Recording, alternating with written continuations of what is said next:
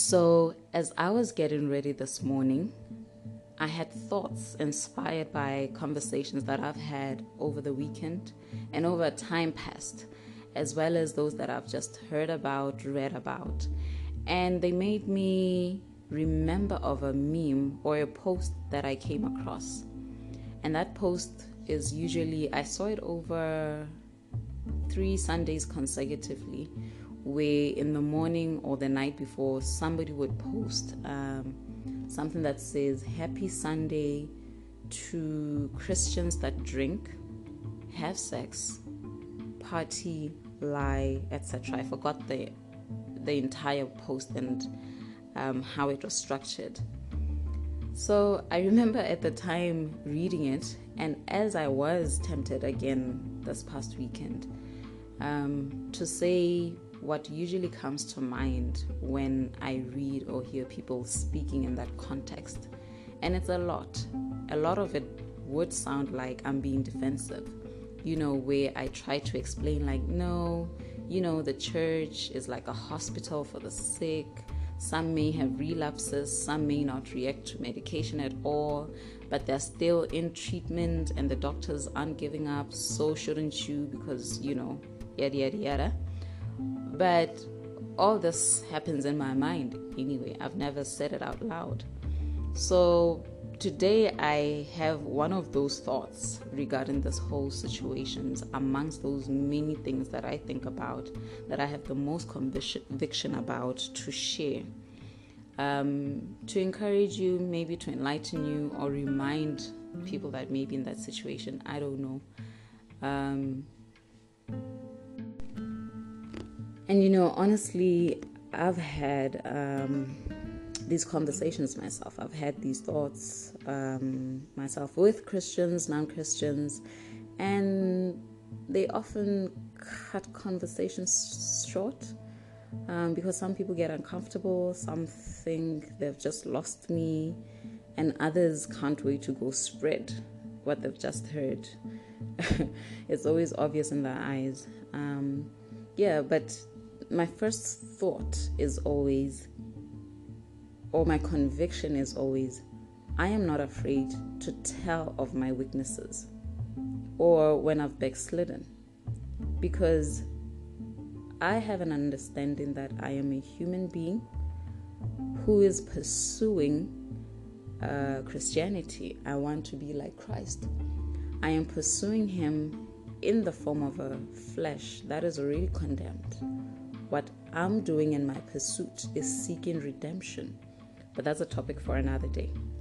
I am not afraid to say of my weaknesses. When I've backslidden, I'll just say, Ish, you know, yeah, I haven't been going to church. I find trouble um, praying and all of that. And I'm not afraid of it because the the way it came out in the beginning was just venting and frustration and actually looking for somebody to help, to give me solution, or to encourage me and say, if your prayer life is going down, come, let us schedule a WhatsApp video call and pray 15 minutes or whatever, you know. So I would say it in that way. But now I'm even unafraid because of a conviction I have that was inspired or instilled by a verse um, so now I do it with intent and belief because I believe what the verse says is my portion and it has fueled my faith and all of that. So I read that post, I hear people talking about these situations, and then I remember that I actually aren't afraid to say, yeah, I may have fallen off or backslidden. Um, and you know, some may say it um, in weakness, some may say it in weakness, in fear, um, and feeling condemnation. Those are things that you can feel, but if those are the things that carry the weight as you say it, trust me, whatever one of those is the heaviest will prevail. So I say these things, allowing what is my heaviest, the faith and the belief in my redemption as I am where I am. So the verse says, My grace is sufficient for you, for my power is made perfect in weakness. This is God saying to um, the Apostle Paul, I remember. He says, My grace is sufficient for you, and my power is made perfect in weakness. And this is how Apostle Paul put it. He says, Therefore, I will boast all the more gladly, so that Christ's power may rest in me. For and then it goes on to the next verse. It says something else, and then it says, For when I am weak, I am strong. What this says to me is first, grace is availed to me. And I learned this one time that grace means you being given something you don't deserve. Whereas mercy, that people tend to confuse, mercy means um, not being punished for something, for your wrongdoing. So, grace is availed to us. God can help us out of our weaknesses and our backsliding, um, sufficiently so. And His power is made perfect in our weaknesses. He says that He works he puts effort and intent and He helps you when you are weak. That is what this means to me. And, and I say this because I think the next line is what uh, the writer is saying as well. Therefore, I will boast all the more gladly, so that Christ's power can rest in me. So when I am weak, God comes into in, into play, and He does what He does with the utmost power to get me out of the situation I am, to give me the strength. So I'll say this again. We may vent, we may go, oh, woe is me. I sinned, I drank, I had sex, whatever your situation is.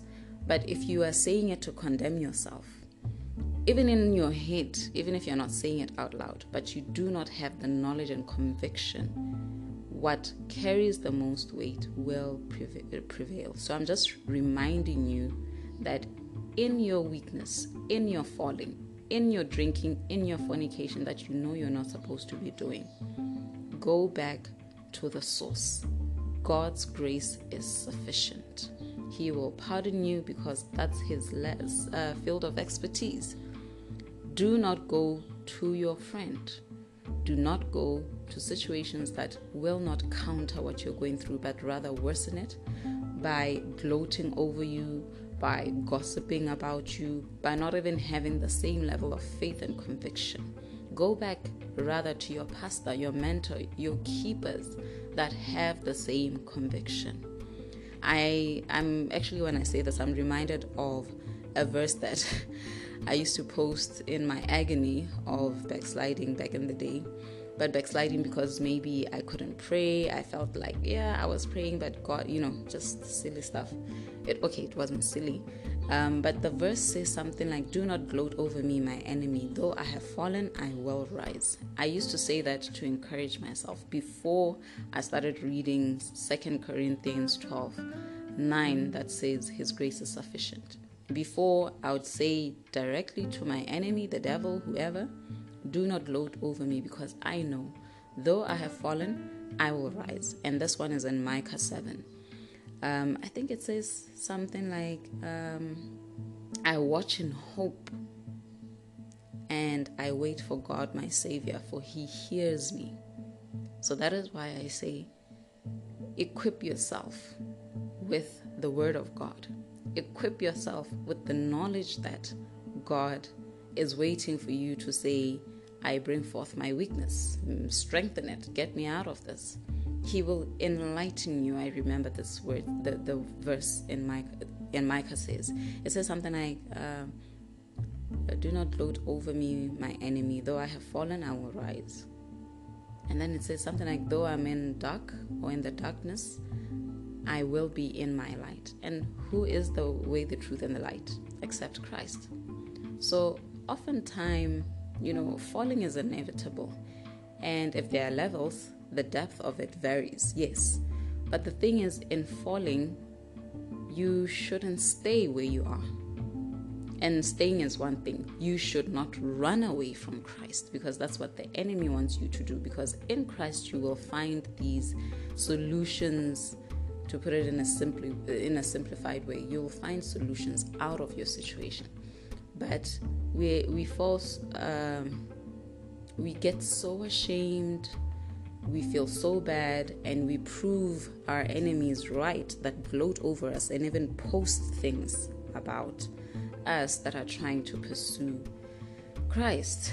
So don't let it get to you, even in your most secret places that you know what you have done and you can't tell anyone, rather tell God. Go back in your shameful way and just don't look him in the eye. I'm, ju- I'm just trying to create the scene. Don't look him in the eye, but just say, or write it down and just say, Lord, I have sinned against you. This is what I've done. Your word says that your grace is sufficient. I am calling you unto you in hope, and I pray that you will enlighten me so that I am pulled out of this darkness, that my enemy shall not gloat over me. May your power rest in me, such that my weakness is my strength now. You know, so knowing all of this, it's very important as Christians to know the Word of God and when and how to use it. It is very important because that is when that is how you put in the work. You put in the work by just having faith, by just going around with the right knowledge and taking it out each time you feel like this that has just been said about me and going viral in the internet about some of us is going to dig my hole deeper and not take me out of it. So remind yourself through the word. Look for those verses. Ask people about them. Do you know something about um, fornication, jealousy, whatever it is that we know we should not um, be entertaining and being identified by other people? Remind yourself. Go back to the word and pray. Speak to God. In Micah, he says that, For my God will hear me and I wait in hope. Pray. I remember another verse that says, which is another important thing. It says, For anyone who eats and drinks without recognizing the body of the Lord, um, eats and drinks himself to judgment, something like that. Um, so that's the other thing. If you do not remind yourself of the body of the Lord, and you can only remind yourself through the word, you also won't come out of your situations because you are not always conscious of the things that you're doing and the impact they'll have on you. So much as you remind yourself, you pray and speak to people and going around with the right mindset and knowledge, if you do not maintain or keep yourself from regressing even further by uh, continuously being aware and mindful of what it is that you are putting inside of you, spiritually and physically, you will stay in that status. I think the, the verse says that is why many of you are sick and weak. It is because, in the first place, we do not see the company we keep. We do not see that indulging in alcohol, drugs, whatever it is that we do, will have impact on us. We don't see that the time we take out of what we're supposed to be doing, that is worshiping and meditating and all of that, will land us in positions of weakness. And in some cases, some people die. I think die spiritually, but some physically, because we are not always conscious of the decisions we are making. That is the other thing. But the hope is where in the word it says that he yes you will fall short you will come into weakness and all of that and instead of the world judging you god will judge you righteously so he will discipline us so that we correct ourselves so that we are not condemned together with the world so it is very important we fall it is inevitable otherwise why would there be a god imagine if everybody was just upright, everything going right, we would not need a God. So we will fall. But what, you not staying where you're fallen is key.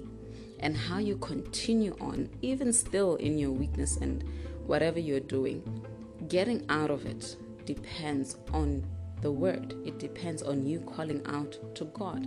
It depends on how you carry yourself, what you think of the situation, having the revelation to soldier on and know that God is for you.